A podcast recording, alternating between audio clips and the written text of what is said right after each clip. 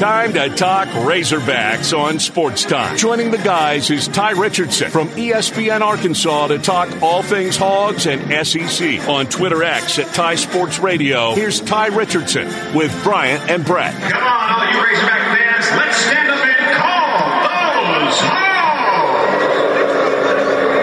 Ty Richardson joining us now from ESPN Arkansas to talk the Razorbacks. And Ty, it seems like the last couple of weeks we've been talking to you, some of the same points we seem to talk about every single week the turnovers, the penalties. Arkansas kind of shook all of that against Alabama. No turnovers, only two penalties, but they still come up short against Alabama. What happened last weekend that led to an Alabama victory and another Arkansas loss? Oh, Bryant was a putrid first half. I mean, offensively, they were inept at the highest order. They had those two field goals to start, and then it was just awful. So that's, I mean, when you can't do that against Alabama, and I mean, you mentioned the turnovers, none, two penalties compared to Alabama's four. It was a pretty clean game, but I mean, even clean against Alabama doesn't get it done. You have to turn it up, and uh, they just weren't able to. They did it. It just happened too late, fellas. The 239 yards leads the team in rushing. I think that's AJ Green. That says it all, doesn't it? You you you you got to have a leading rusher on October 21st or tomorrow, the 21st, with more than 239 yards, don't you, Ty? Yeah, no, you absolutely do, Brett. I mean, that's and it, it's frustrating for fans because they're wondering why AJ's not getting in there more. But his strength is straight line speed, and in order to have a rushing attack on this offensive line, you have to break tackles at times in the backfield, and that's why Dubinion is getting the ball more and his average is down because there's more tackles for losses. But I just never would have thought, fellas, that they would be in this situation um, that they are right now. Unfortunately, where it's just uh, there's no running attack, and uh, this is again the worst offensive line Sam Pittman's had. You're hoping just to salvage the rest of the season, win four or five, and go to a bowl game, but they've got to show you something tomorrow. Tomorrow, think of Brett, Bryant, you guys have all had a friend over the years that you kept giving second chances to, and he kept on failing you, or she kept on failing you. If this team fails this fan base tomorrow, they're done with them this year. They'll, they'll come back next year, but they're done with them for the year. I guess a good time with basketball right around the corner. Yeah, ba- ba- basketball on the way does help. I think it puts more pressure on Eric Musselman for him to have to come through. Now he usually does uh, two Elite Eights and a Sweet 16 the last three years, but it'll stack the pressure up on him. But Sam Pittman can't worry about what the pressure does to Eric Musselman. It's on him tomorrow. Ty, what if it were particularly ugly? What if the Razorbacks were down 17 with five minutes to go? How ugly would the crowd be? Oh, there'd be booze and there'd be anger, and the visceral social media presence would pick up even worse. I just I don't even want to imagine that to be honest, Brett. I mean, you don't know if Roger's going to play. I don't think he's going to, to be honest, based on some of the stuff that I've seen. But I've been wrong plenty of times before. Right, let's go to the uh, other side of it. Let, let's say Razorbacks up 17 with five minutes played and you're coasting to a win. Will the fans appreciate it or will it just be a collective sigh of relief? Oh yeah, I, I think it'll be appreciated. I mean, they, they expect to win tomorrow, and uh, I think if they do, I mean, it's homecoming. Brett, you obviously went to school here. You know the how many people come back into town for this Sure. weekend to see friends. They they show their kids, hey, this, hey, hey, hey, Brian Jr. This is where I, uh, this is where my name was on the walk. This is where I met your mom at this uh, this Kearney house or whatever. I mean, it's just it's fun to take your kids, nieces, nephews, grandkids, whatever back to Fayetteville. I mean, I mean, I remember going with my grandparents. How cool it was, and uh, yeah, I, I think it would definitely be not just uh, a sigh of relief, Brett, to your question, but appreciate it too. Ty, around Little Rock, did you ever know of the very colorful figure? She, she, she's, she's gone now, but her name was Willie Oakes and her nickname was the Hat Lady. She had a personalized license plate, drove a big old Cadillac, rolled around Little Rock in a big old Cadillac that said Hat Lady and she was a cheerleader at the university in the 30s or 40s and she would come back for homecoming and would go out on the field and get a bigger reaction than the homecoming queen when she would get out there and call the hogs. I, uh, Brett, I'm going to be honest, man. That uh, that might Okay. be a little bit. a little I got you. Awesome though. I just, Yeah. uh, it, anytime you have those figures in sports that you have a, a super fan of any sort. Ole Miss has one. Mississippi State has one. Arkansas has one. Florida's It's- got it's Mr. Two Bits. Yeah. Yeah, it's it, it's a cool it's a cool pastime. It's a cool tradition. um, I guess now I, I I learned something new today, Brett. Willie, Willie was great, and I, I with my church when I was very active in church, I would go to state Presbyterian meetings, and she was very active in her church downtown, First Presbyterian in Little Rock. When I finally got to meet her, I mean, it it, it was like meeting Frank Broyles to meet Willie Oaks, the Hat Lady. the prestige, yeah, I is these super fan like for all, one of ours is like Eddie in Clarksville. He's uh, pretty pretty known throughout the state for his yeah. radio calls and stuff like that. Canyon Sandia as well. I, I mean, there's so much passion here. I mean, there's passion, of course, in Memphis. You think about the Tigers, the Grizzlies, mm-hmm. Ole Miss, Mississippi State, Alabama Hubs. I mean, that's why. I mean, just sports talk in the South and experiencing Tuscaloosa. I mean, the Dick, Dixieland Delight, man, was uh, was something. Let me tell you off the charts. I, am telling you, in 2015 when we were there, and Ole Miss was way ahead. That was about when Alabama started its comeback. During it, just kind of in our ears, not going out over the air, Richard Cross, who was down on the field, said, "Is the press box moving?" He said, "I feel the ground moving," and it was during between third and fourth quarter with Dixieland Delight. All right, so the last four weeks on the magical mystery tour you've been on, Baton Rouge uh, Arlington against Texas A&M, Ole Miss against uh, Oxford against Ole Miss, and Tuscaloosa against Bama. What was the best team you saw in those four teams? Uh, probably Alabama. Still, you said best team, right? Right. Uh-huh. I, I'd probably yeah, I'd probably still go Alabama, but I mean it's close. I mean, Ole Miss defensively hounded Arkansas just like Alabama did. I mean, A&M's got a really good front line. Uh, they're just not as good offensively. Um, and I, I mean, each SEC town I got to experience. I didn't go to College Station because that game was in Dallas, but it's it's definitely unique. Um, I had been to Oxford eight years prior to us seeing each other this uh, two weekends ago. So, but I would still give the edge to Alabama. I'm really excited for tomorrow when they take on Tennessee, and then also uh, when you have LSU come to town because that should be an electric game. And guys, I'm sorry, I'm a little stuffy. I think I've got a cold mm. from all this travel I've been going on. All I apologize. It's easy to do with all the hotel air conditioning. yeah, the asbestos and stuff or whatever. oh yeah. yeah, all of it. We're talking to Ty Richardson from ESPN Arkansas. He joins us every Friday to talk Razorbacks. And Ty, it feels like every week we we ask you about Rocket Sanders. He didn't play last week. Uh, it's already been ruled out for this weekend against Mississippi State. He's I, not even in town. Yeah, that's. I've, I've read reports yeah. that he's down in Texas. What what's the latest on Rocket Sanders, and and what are your thoughts on on the rest of his season uh, with the Razorbacks?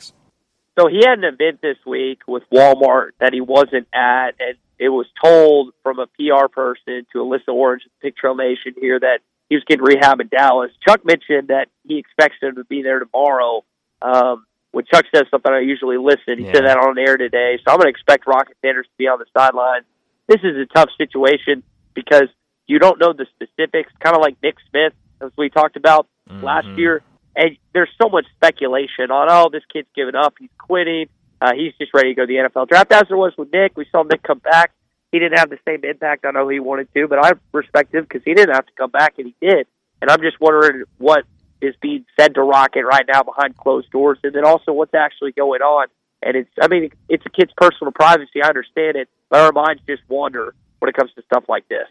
Yeah, it just it just leaves us when when, when they kind of go news blackout, then we kind of have to fill in the blanks, and, and if they, unless they give us something definitive, then that's how the speculation really comes up. Ty, several weeks ago, I told you a good friend of mine, Razorback fan through and through. He said after opening week against Western Carolina, he said it's going to be an all year issue, and I told you this. He said at the end of the year, Rocket Sanders won't have 50 touches right now 34 carries, seven receptions, 41 touches. He's right. He might be right. he might be right. I hate that for him because we Rocket and Quinshon Judkins. I mean, they those were you had a freshman and sophomore that took the SEC by storm last year. Were so fun to watch, and Judkins has played a little more and been better because he's he's got the football and he's a much better offensive line in Oxford than there is in Fayetteville right now. It's just a bummer for both KJ and Rocket Rocket's not coming back. He's a running back. There's only so many tread you can put on those tires. And then for KJ, technically he still has another year to come back. If he decides to play another year of college football, guys, I'm going to go on going out on a limb that I don't expect him to return to Fayetteville. I, I would expect to play somewhere else and transfer. I think Arkansas fans would be understanding that. I think it would be best for KJ at that point. I just that that that is my thought. I could be completely wrong about that. That's but that's where I'm standing here in October on the 20th. Yeah, I, I'm with you, and I, I think the familiarity and bred contempt, but everybody probably ready for a, a change of locale, player and and fans alike. KJ Jefferson was there in the 2019 season, he played, so he's been there, you know, parts of five college football seasons. Michael Penix, uh, hadn't, hadn't been at Washington six, but had been in college football six. And, and next year for KJ Jefferson, if he found the right place to go in as a one year, you know, kind of mercenary quarterback, he could make somebody, uh, a, a really good ball player somewhere next year. No question. I mean, I could see him ending up in the Big 12. I know people cited him going back to Fort Worth, playing with Kendall Briles. I don't know what's. I, I, I'm gonna be honest. I haven't paid attention to Chandler Morris much this year, how his stats are looking, but Not that's much. always a possi Yeah, that's always a possibility for rekindling of sorts. So you just never know. In the in the growing changes we see within college football, the expectations that we've had for a number of years are completely gone when it comes to player uh, stability and mobility. So I can see him playing next year. I don't think he's going to get much of an NFL shot based on what happened this season. So his next best option is to throw, try and play one more year of college football and get some NIL money somewhere else. I mean, technically he could go back to Arkansas, but I just don't see it happening this next year. Arkansas's lost seven of the last 10 against Mississippi State. That even feeds into more of the must win aspect to tomorrow. It, uh, Chad Morris never had a must win game because he never got in, in, in position for a must win. He didn't win anything. Is this the biggest must win since late in the Bielema years? I think so. I mean, Sam Pittman had five straight losses, and things go against him. And I mean, there's a lot of fans that I never thought would jump off ship of him that have this these last couple weeks, and I think that's tough for him. But at a certain point, you do it to yourself. I know that the road stretch is not anything what you wanted, but no one's saying the same things if you beat BYU, but you lost to BYU at home. Not only did you just lose to them, you lost them at home. So that's a difficult again setup for him. And like you said, it's a huge game. And uh, yeah, I would I would definitely argue it, it's been the biggest one for him at least since the Bielema years. Ty, what do you expect from the defense for Arkansas tomorrow against Mississippi State? Maybe a Mississippi State offense that that we uh, have kind of forgotten about over the last couple of years with the air raid kind of more balanced. Um, Landon Jackson had a had a tremendous game last week against Alabama in the loss. What do you expect from the defense? I expect them to hopefully use what they did last week and parlay. They're getting some guys back uh, at the secondary and, and Chris Paul as well. So I don't know if Landon Jackson can top what he did last week: three and a half sacks, eleven tackles. He's unbelievable. It's best Yeah. game of his life, high school or college. But I mean, him and Trajan Jeffcoat, the transfer from Missouri, have been really good this year. You just want to take that next step together. I don't. Again, I don't think Will Rogers is going to play right if their quarterback. They're going to have to contain him more than they're worried about him being passing. So maybe you don't have as many sack statistics, but you can force him into some tough throws and tough situations. And hopefully Arkansas is able to do that tomorrow with another. I mean, they're they're like a top five, top six defense in the SEC. And guys, I I, I did not think I was going to say that about Travis Williams' unit, but he's been great for this football team this year. Yeah, he has been so good that if you thought just with the other kind of expected, the the probabilities, if they would have played out, uh, the record would not be what it is. The league itself, how how good is the SEC this year, in your opinion, Ty? I think it's down. I mean, that's why it's so frustrating if you're an Arkansas fan. And uh, Ole Miss, I mean, they're hoping Alabama drops two to get to the SEC championship because I mean that could foreseeably happen. They could lose tomorrow and lose to LSU in a couple weeks. So I, I mean, it's clearly down. Uh, Georgia is not the same dominant team that we've come to know, and with losing Brock Bowers, that completely changes the dynamic of their season, especially these next few weeks. I just wonder, like, while the SEC is still down, I think that's pretty pretty blanket statement on my part. That's it's hard to argue.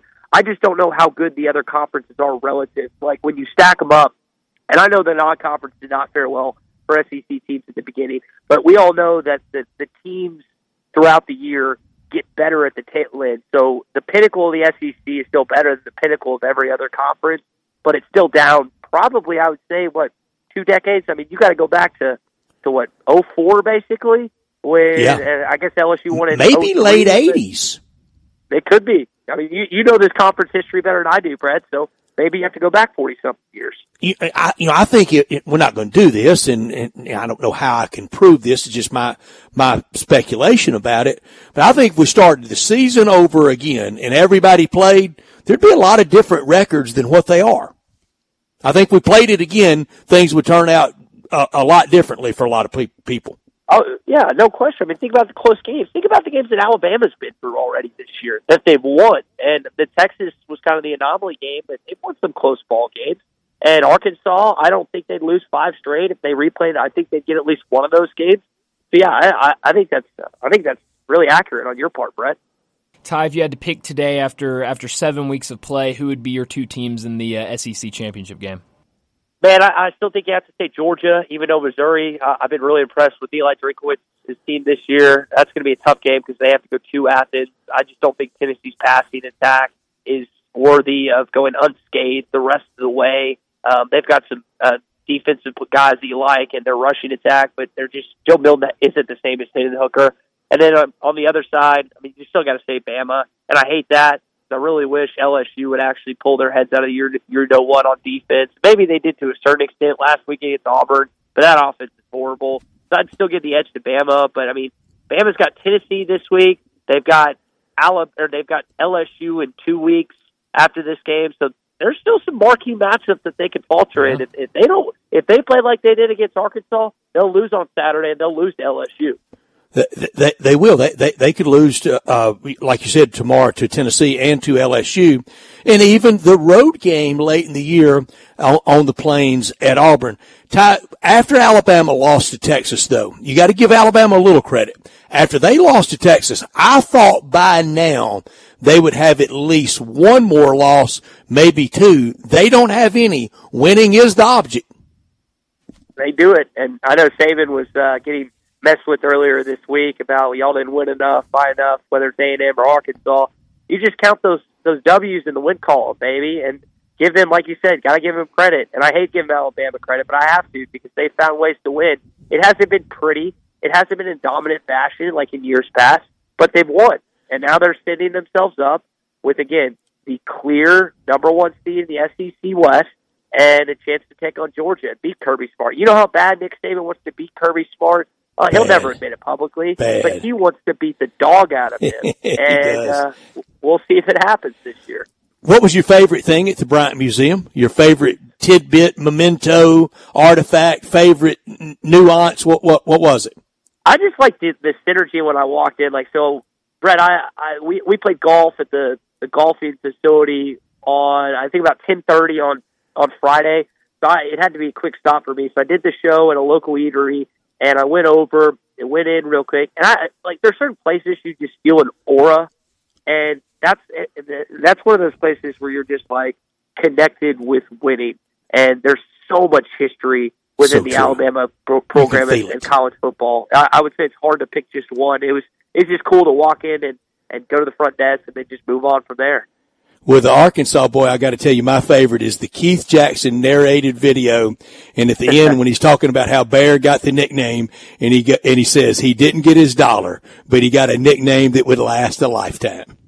That's true. And I, I mean, I watched, I, I watched the uh, SEC network excerpt of them talking about uh, Pearl Harbor and Bryant on his way to interview for that job at Arkansas. How yeah. he was likely to get it. I mean, there, there's so much history within the conference that we have to be reminded of. And, uh, I thought that was again a, just a cool memento in, in tying in with this conversation. Ty, great to catch up with you. Have a great weekend. Enjoy homecoming at Fayetteville. We'll visit next week. Thanks, Ty. Appreciate it, guys. I almost broke 100 today. I was close. So I missed it by about eight or nine strokes. You're getting closer. Getting close. Get, get good, closer, good, man. Get closer. I just good need to job. go with you. I feel like I'll hit it if I go with you. we will soon. Thank you, Thanks, Ty. Ty. All right. See you guys. Ty Richardson with us from ESPN Arkansas. And we got the Battle of the Bones in Birmingham tomorrow. Talking about being that I'm going to go out and eat barbecue tonight in Alabama. Okay, uh, all that's for second place. We know the best, and we know the best is right here in Memphis and two of the great locations. It's the commissary, the new Collierville commissary at Houston Levee and Poplar, or the original in Germantown, perfect for a big group to go watch any of these games this weekend. That Memphis style barbecue and ribs done the authentic, slow cook Memphis way. Begin that barbecue feast with the great appetizers like the cheese plate or the tamales or the smoked chicken wings or where the barbecue nachos were invented. That's a staple of sports everywhere now. It started with Walker Taylor and his staff in the early 80s at the commissary. If you're craving an easier way to order, text commissary to 33733. Then dig into the ribs or the shoulder, chopped or pulled on a plate, on a sandwich, all the sides, and the best desserts you can think of, like the lemon ice box pie, the banana pudding, and that strawberry cake. And for the holiday season, the holiday bird. Get on the list. Get on the list now. Check it twice. Check it for Thanksgiving. Check it for Christmas. Here's how you get on it. 901-754-5540 or go online to commissarybbq.com in Collierville and Germantown. Those party areas, orders to go, catering, tailgating, and always time for the holiday bird. 901-754-5540 or online at commissarybbq.com com. Every day this hour is brought to you by Hewlett and Dunn, and we are so very honored to have Charles Hall with us. Nobody can tell that story better than he can. Charles, we love, love talking about you started working there in your teens, and now with your, with your wife Laura, what a team y'all have made. Y'all own the place, and we appreciate you so much. Tell our listeners what, just exactly what they can see on that historic square in Collierville. Yeah, uh, well, of course, you know, those of you that have not been on Collierville Square, uh, it is the most beautiful square. Uh, it may not be as large as, as one like Oxford, uh, but it is is definitely uh, the most beautiful and, and quaint square around. Uh, it was awarded as the best main street in America uh, back a number of years ago by Parade magazine. Wow! And uh, it has only gotten better uh, since then. Uh, so uh, come it out, really is. visit It- it the square. it- It'll be decorated for Christmas soon, and and uh, and while you're here, stop into the store and, and do some shopping. It really does look like a movie set out there. And then when you get inside Hewlett and Dunn and you've got all the boots, you've got all the Western wear, but you have so much more. Tell our listeners about all, all that, all that they can enjoy there, like the belts, like the best duckhead collection around, including the shirts and, and the, the boots, the jackets, the caps. You've got it all. Yeah, um, like I said, people think of us as as just a, a Western store, um, and and we're so much more than that. Uh, so much so that I actually don't even advertise that we're a Western store anymore because the vast majority of our clothing uh, is not Western. Uh, we don't carry brands that the typical Western store carries. Uh, we carry Filson and Barbour and Pendleton and Duckhead. Um, so a lot of uh, really uh, high-end, well-made, old companies uh, that make you know, great products uh, that, like I said, that people don't normally associate with with a, a boot store. And it, and it's jacket weather. It's the time of year to buy one, isn't it? It is. It is. We're getting fooled a little bit uh, today and tomorrow. Uh, we got Yeah. fooled into a false sense of security with fall coming, and it's, of course it's you know around Memphis, so it will heat up on you real quick. But hopefully that'll drop back down, and it'll drive people into some some jeans and pants and jackets and vests and things. Charles, I gotta ask. I've got a buddy who has a, who has a birthday coming up uh, early November. I've got a brother that I'm gonna have to do some shopping for Christmas around the corner. What is what is most popular in your store right now? What do you see a lot of people coming in and grabbing, especially uh, like you said with the weather changing, we're getting closer to winter. Uh, what have you seen uh, flying off the shelf? Well, I mean, of course, you know, this time of year, uh, your cowboy boot sales, you know, just pick up. You know, people put away the shorts and get out their jeans and realize their boots are worn out and they need a new pair. And so, uh, the boots are always, always a huge seller in the fall. Uh, you know, by far our, our best seller. Um, but while they're here, like I said, they're, you know, they're, they're catching on to some of the stuff we're carrying and, and buying a lot of clothing that they did not expect, uh, to purchase when they came through. You know, they just really came for boots and they, they leave with, with duckhead pants and duckhead shirts and Filson shirts and, and, uh, and so they end up, you know, it's kind of a trap. You know, you come in for boots, but we'll get you with more.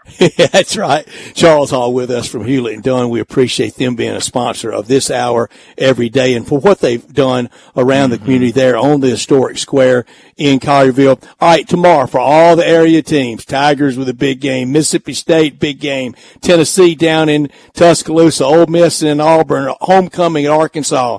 Those hats, you've got one for, you've got every team covered, don't you, Charles? Yeah, uh, well, I did. Uh, um, may not have them all covered uh, now, but uh, yeah, I had certainly all the ones uh, in this part of the world. I had Tennessee and Ole Miss and Mississippi State, and uh, I do still have some some Memphis State ones. Uh, please forgive me if I call it Memphis State. It's always going to be Memphis State to By me. all means. And uh, and uh, had Arkansas, but I think I think now all I have left. Uh, I've got Memphis State and Mississippi State left. I don't think I have. Well, no, I do have some Ole Miss ones left. So I still got uh, quite a few of you covered. No, that's what you like to hear in business. They're flying off the shelf. But uh, Charles, thank you so much um, for for everything y'all have done and, and for being with us five o'clock every single day. Um, and, and thanks for joining us. And let's do this again soon. Absolutely, absolutely. I enjoyed it. Y'all come on in. We Thank you, definitely- Charles. Thanks, Charles. I'm serious. I've got to do some shopping. I got to head over to, to Hewlett and Dunn. I got a buddy. His birthday's on the 10th of November. I got to shop for Connor. I'm definitely gonna have to go over to, to Hewlett and Dunn and uh, and get some uh, get some presents for uh, for those guys. But let's go ahead and get to a break. When we come back, we've got to make some picks. It'll be time for our first National Bank and Trust Friday football forecast. That's next on Sports Time. Broadcasting from the Family Leisure Studio, we are Sports 56 and 98.5 FM. Friday football forecast from First National Bank and Trust, a division of First National Bank of Eastern Arkansas. Real estate isn't something you purchase or develop or desire. It's something you appreciate, respect, and know. With real estate, there's no gray area. You either know it or you don't. First National Bank and Trust, a proud division of First National Bank of Eastern Arkansas. They've known it since their beginning in 1886. Clients depend on First National Bank because they know real estate. Brooks Winchester, Bill Samish, and many more can assist you in your acquisition of that hunting land, farmland, a construction project. Let First National Bank and Trust make your dreams a reality. 775 Ridge Lake Boulevard, Suite 140 in Memphis, 901-498-5763 or the office in Collierville or online at fnbtmemphis.com. For commercial real estate, residential construction, or recreational and agriculture financing, let First National Bank and Trust help you. They're a division of First National Bank of Eastern Arkansas where I have had an account, been a friend, and been a customer my entire life. We've talked about it all week. It gets started early tomorrow morning, just like we like it with stuff that we like locally and nationally. And locally, it starts with the Memphis Tigers, 11 o'clock on E ESPN2. Memphis, a six and a half point road favorite. We know what that means. Tigers should win this game. They're at UAB and for the Battle of the Bones, and I'm glad of it. Last meeting was in 2012, 46 to 9, Memphis Tigers win. I don't even know how they got the bones for a little while, even for media days and picture taking. When you win it, you get to keep it, but right. That, that never hurts to be a nice neighbor. Tigers averaging 33 points per game, UAB averaging 30 points per game. Tigers 88% in the red zone, UAB 76% in the red zone. Tigers have forced at least one turnover in 19 of the last 24 games. UAB leads this series all time, uh, t- 10 to 5, and they're 10 and 4 in their new stadium tomorrow in Birmingham. Your pick, Bryant. Well, my brother's going to be at this game tomorrow. One of his friends uh, is a student at UAB, so their whole friend group is going down to that one. And I think that him and his buddies will be coming back to Memphis happy, along with the Tigers, who will be coming back with the Bones because I think the Tigers win this game. I think they take care of business. I'll take them minus the six and a half. I'm scared of this game. Yeah, me too. I'm going to pick the Tigers to win the game, but not to cover the spread. The Tigers win somewhat of a wild one, a, ner- a, a, a nervous one. They win 31 to 27, but they don't get there with the six and the six and a half. And I don't want to hear anybody picking up picking apart a win next week after they they win the game. 11 o'clock on Fox, Ohio State, four and a half over Penn State at the Horseshoe. Ohio State leads 24-14 all time, six straight for Ohio State in this series. They played in the 1980 Fiesta Bowl. It was a Penn State win. 11 100 yards games in his Buckeye career for Marvin Harrison Jr. Ohio State 39 and 18 when game day's there. 12 and 3 when big noon's there. They're both there tomorrow. Penn State 11 game win streak, all by at least four points. Drew Allar is the only FBS quarterback with 150 plus pass attempts and zero interceptions in 2023.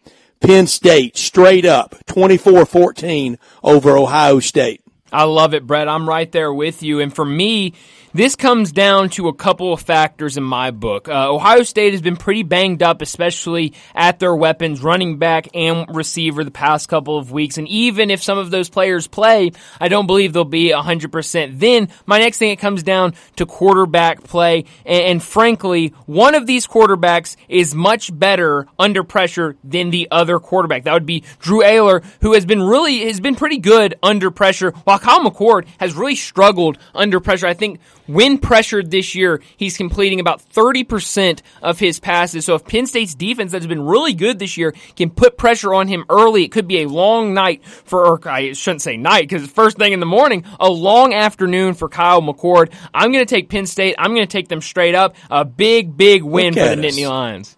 Group lock straight up that? for both of us taking the Penn State Nittany Lions. We love those helmets and those Yeah, we do. uniforms that will be on display tomorrow for both sides. 11 o'clock tomorrow morning, Ty Richardson mentioned it, homecoming at Fayetteville for the Razorbacks. The Razorbacks a six and a half point favorite over Mississippi State. State winners of seven of the last 10 against Arkansas. They're three and one in Fayetteville in that stretch. Arkansas, all time uh, in Fayetteville. Arkansas 10th out of 14 in the SEC in scoring. State is 8th out of 14 in the SEC. Arkansas leading rusher, 239 yards. AJ Green, that right there tells you a lot of the season. KJ Jefferson, 18 touchdown passes, 13 interceptions. On the defensive side for Mississippi State, Jett Johnson, the only SEC defender averaging at least 10 or more tackles in SEC play. I think a low scoring affair. Arkansas wins, but state covers. Arkansas wins 21-20. I think uh, for their own good, Arkansas needs to cover this game tomorrow. Nothing against Mississippi State. I'm with you. I think this could be a really close competitive game. But like we were talking about with Ty earlier, uh, the fans are already a little disgruntled. If they go into that game tomorrow and it's close or a loss, uh, they're they're going to be ready for basketball season and they're going to leave football in the past. So I think they need to go win. I think they need to win big. I think they are aware of that. And so while uh, I, I have them covering, maybe only by a touchdown though, I think they could win by seven points. Another loss or two, and with deer season approaching and apathy setting in, the Arkansas last game of the year in Fayetteville against Mizzou, mm-hmm. there could be more people at the Duke basketball game than at the Mizzou football game. Tomorrow, 2.30, third Saturday in October, Alabama nine and a half point favorite over Tennessee. We know what happened last year. Tennessee got the big win. They deserve to celebrate. UT only allowing 17 points per game, allowed the, they've allowed the fewest touchdowns in SEC. Only two touchdowns in the last seven quarters. Biggest margin Tennessee's ever won by in this series was 27 twice, 1969 and 1995 when they beat Alabama and Birmingham 41 to 14. How big a hole does it take to bury a red elephant? 41 by 14. Last time UT and Bama didn't play was 1943, and sadly that could end with the new scheduling. Coach Nick Saban, 76 and 11 in home SEC games. Bama minus nine and a half. I'm continuing my, my theme kind of locally. Bama wins, but Tennessee covers. Bama wins 24 to 17. Brett, you're sneaking games in on me. This was not on my card that I received from you earlier in Oh, the I'm week. sorry. But I am ready for a pick regardless. I'm gonna. I- I'm right with you. Uh, I'm gonna take. That was late on a Wednesday night. Please forgive me. I forgive you. Hey, you, you know, you might be trying to. I'm sorry, Brian. This could be like Michigan Gate. You know, you're trying to get get some extra points on there, try to sneak in a game. um, no, no, no. But I'm gonna pick. Uh, I'm gonna pick Tennessee to cover in this one. I don't necessarily think they're gonna win the game, but nine points against this Alabama team. Um, as much as I respect Nick Saban and what he has done, especially for betters in recent years, uh, really his whole career, uh, I, I think uh, Tennessee keeps this one close and uh, they cover the nine and a half point spread. Six o'clock on ESPN. We have all the action right here, starting with me and Gary Darby at four o'clock on Ole Miss pregame. Ole Miss six and a half over Auburn. At, we've we've talked about it. Ole Miss only three wins ever at, at Auburn. Payton Thorne is Auburn's leading rusher and passer. Ole Miss one of six FBS teams with with two AP top 25 wins, Tulane and LSU. That should hold up, shouldn't it? Jackson Dart second in the SEC and seventh in, in FBS in total offense. These two teams met in the first Liberty Bowl in Memphis wow. in 1965 after Bud Dudley moved that great game to the South. I'm, Ole Miss is going to win the game, but it's going to be like it has been. It's going to be narrow. Ole Miss wins 24-21, so I guess it give me Auburn in the six and a half. I'm going to go a little off the wall here, and, and not. I don't even know if I believe this one when I pick it, but I'm going to go with Ole Miss here minus the six and a half. You trying to get cut out of the wheel at home, or you took Tennessee and Ole Miss? Uh, well, yeah, I, I very very true. if my father's listening, please forgive me. Um, but uh, please don't have all of my things uh, out on the curb when I get home. Um, but I'm going to take Ole Miss in this one. I think uh, I don't think Auburn does really anything uh, particularly well offensively. And for Lane Kiffin, I mean, going up against a former Ole Miss uh, coach, I think he wants this one. I think he wants it bad, and I think they cover the six and a half spread.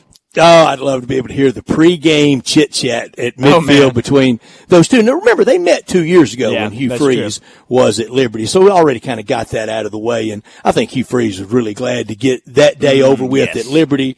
And I think everybody will be ready to get to about ten o'clock tomorrow night. My college football lock, uh, give me Oklahoma minus the 19 and a half over Central Florida, in my college football shock, all those points at home for Michigan State plus the 24 and a half against Michigan. You're lock and shock? Uh, I, let me get to my lock and shock in just a second. Another part of this that even gives me more faith in Ole Miss, all of the uh, Auburn hire gate uh, over the offseason with him taking oh, yeah, that job. That. we sure did. So uh, maybe I really want to hand it to him um, in that game. For my lock, I'm going to go with Iowa. I understand uh, this game could be 10 to, to 7, uh, the final score, but I'm going to take Iowa minus 3.5 against Minnesota. This offense just finds ways to win, they find ways to cover. And so I think even though it could be a very low scoring game, they well, get the win against Minnesota. Then. Exactly. We want, Iowa. we want that. But hey, honestly, more than anything, I would love for this game, the total to end at like 20 or 21. That would be beautiful. My shock, I'm going to go with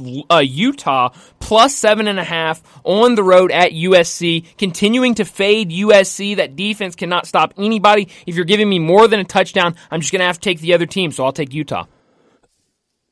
You got it in the NFL noon on Fox on Sunday. Baltimore minus three and a half over Detroit. They've only met. This would just be the seventh time all time. Baltimore leads five to one. Lamar versus Jared Goff. Give me Detroit 24-16 over Baltimore. Yeah, I kind of had this one earlier with my bingo card, but I think uh, Detroit wins this one. I, I, think they cover and I think they win straight up. And I think uh, Monday morning we're going to be having some uh, serious talks about how good Detroit is.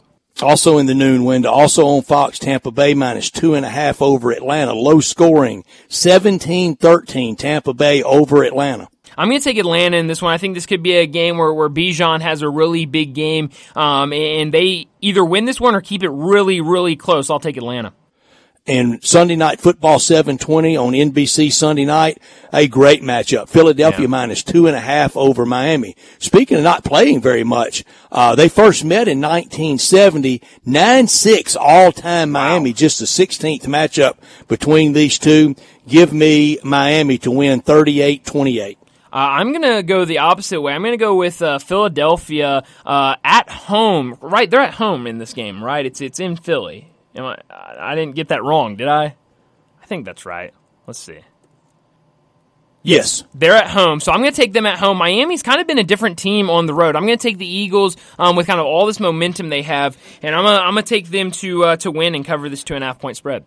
My NFL lock is Las Vegas minus three and a half over the Bears, and my shot Cleveland, really tough team, plus three and a half at Indianapolis. Uh, for me, for my lock, I'm going to take the Packers minus one and a half uh, on the road against the Broncos. I just have no faith in this Broncos team. And then for my shock, I'm going to go with the Indianapolis Colts at home against the Cleveland Browns. I think oh, this could blood. be a. We got blood. You're there. right. You we we do. I think this is going to be a letdown spot for the Browns after that win against the 49ers. I think the Colts. A lot of people looking at that Anthony Richardson injury, but Gardner Minshew has, has shown that he is a very capable uh, quarterback. So I'll take the Colts.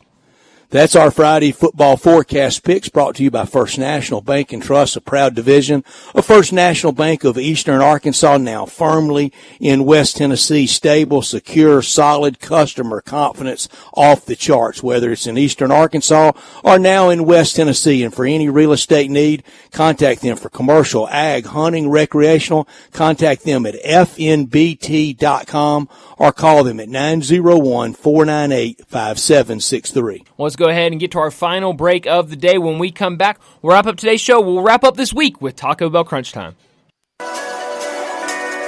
You already know you can listen to Sports 56 anywhere with the Sports 56 app or at sports56whbq.com. But you can also watch us daily with live video of all of our shows on Twitter, Facebook, YouTube, and Twitch. Now, back to sports time on Sports 56 and 98.5 FM. This hour is brought to you by Hewlett and Dunn, Boot and Jean Company in Collierville. Here once again are Brett Norsworthy and Bryant Dacus.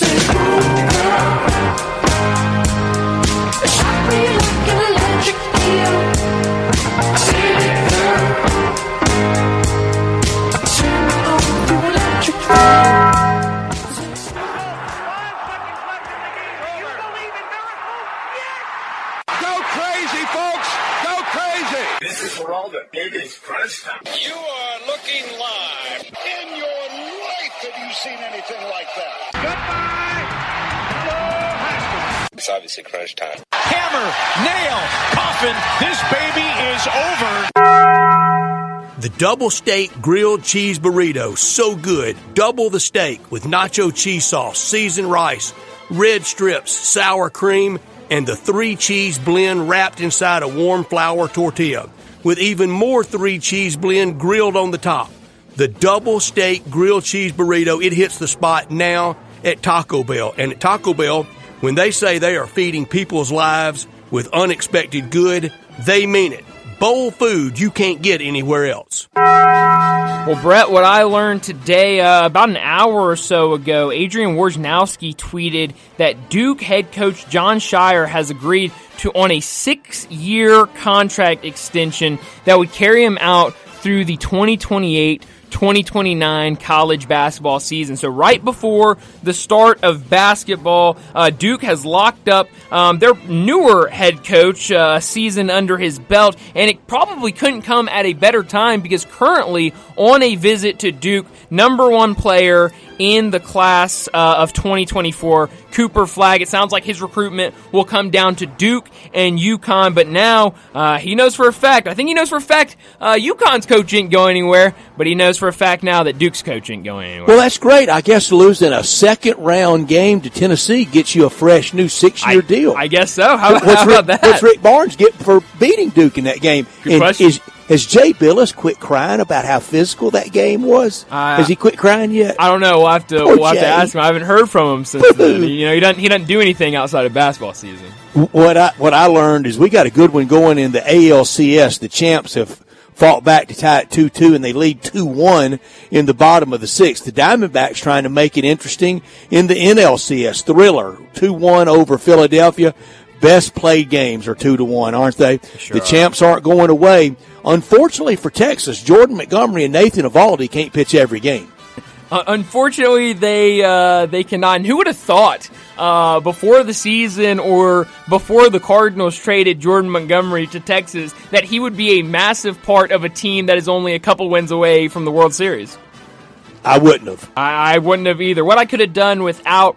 I don't really know. I guess I could figure out why this I couldn't do without because it's actually really good news in terms of the city of Memphis. Uh, this was tweeted out earlier today by James Larson, who covers the USFL and XFL, the spring leagues. Developing multiple sources have indicated that there is a strong possibility that all eight USFL teams will Good. survive the USFL XFL merger. A 12 team league could feature just four XFL teams. St. Louis, DC, San Antonio, and Arlington would be the likeliest organizations to survive. Now that's great news. I love that. I, I want no more than this, you know, this, this league to survive and flourish and add teams and Memphis be a part of that. But I want some answers soon. I'm ready to, to get ready and get amped up for, for next year's showboat season. Go, go over those XFL cities again that are going to make it through. Uh, well, this is just what he is hearing. This is not set in stone or anything, but what he has heard. The likeliest teams to uh, to stay from the XFL would be St. Louis, DC, San Antonio, and Arlington. Okay, two of those four were original USFL towns way back when. Really? W- Washington had Craig James, Yeah. g- uh, lured Howard Schnellenberger from the U Oh, wow. to coach them, and Rick Neuheisel was the quarterback of the San Antonio Gunslingers. Wow! All right. Yeah. How about a, that? A, a long time ago. I could have done without this. I'm not taking a shot at him, but really, Lou Piniella on a Hall of Fame list Hmm. for, for his managing skills. Uh, j- just say baseball. If you win one, we're going to put you in the Hall of Fame Yeah. because that's what this is doing. Cito Gaston deserves it. He won two, but Lou Piniella won one, and he won it mostly with the team that Peter Edward Rose built.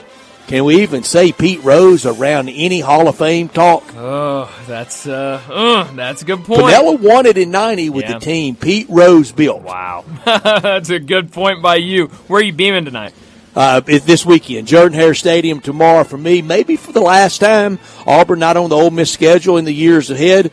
Uh, could, could be a while before uh, get back down here. Four o'clock pregame, six o'clock kick right here with Gary Darby. Uh, I'll start it with him at four. David Kellum, play by play. Harry Harrison, analyst, and John Darnell, oh number four on the sidelines. Well, I'll go with uh, where I'm beaming this weekend as well. I wish I could beam to two places at once, but that seems a little tough. So I'm going to beam down to Birmingham, Alabama. Memphis versus UAB. The Battle of the Bones is back, and I want to take it in in all of its glory. Memphis on the road, a seven point favorite. We'll see what kind of start we can get from UAB. It was really no start the last couple of weeks, really all season. But when you go back to these last two home games against Boise State, you get into a 17 nothing hole, and you really can't do anything against uh, Tulane either. So I want uh, a faster start. I would really love for the Tigers to win the coin toss and say we want the ball first and be Play super ball. aggressive and get some points on the board early. tomorrow. John Rhys Plumlee at quarterback for Gus Malzahn.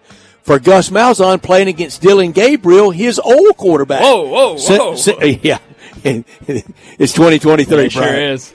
And it's late on a Friday. It is. It is. Uh, the nervous energy at Fayetteville for both sides tomorrow, for State and for Arkansas. It's must win for both. Only one can. You're absolutely right. It should be a fun weekend. Let me remind you about this weekend here on Sports 56. Tomorrow we've got complete coverage of Ole Miss at Auburn. 4 p.m. is when that pregame starts, and we'll have that entire game and postgame. Sunday we've got triple header: Bills at Pats, Chargers at Chiefs, Dolphins at Eagles. All right here on Sports 56. So enjoy your weekend. Enjoy all of the action, and we'll talk to you again uh, Monday afternoon at three o'clock.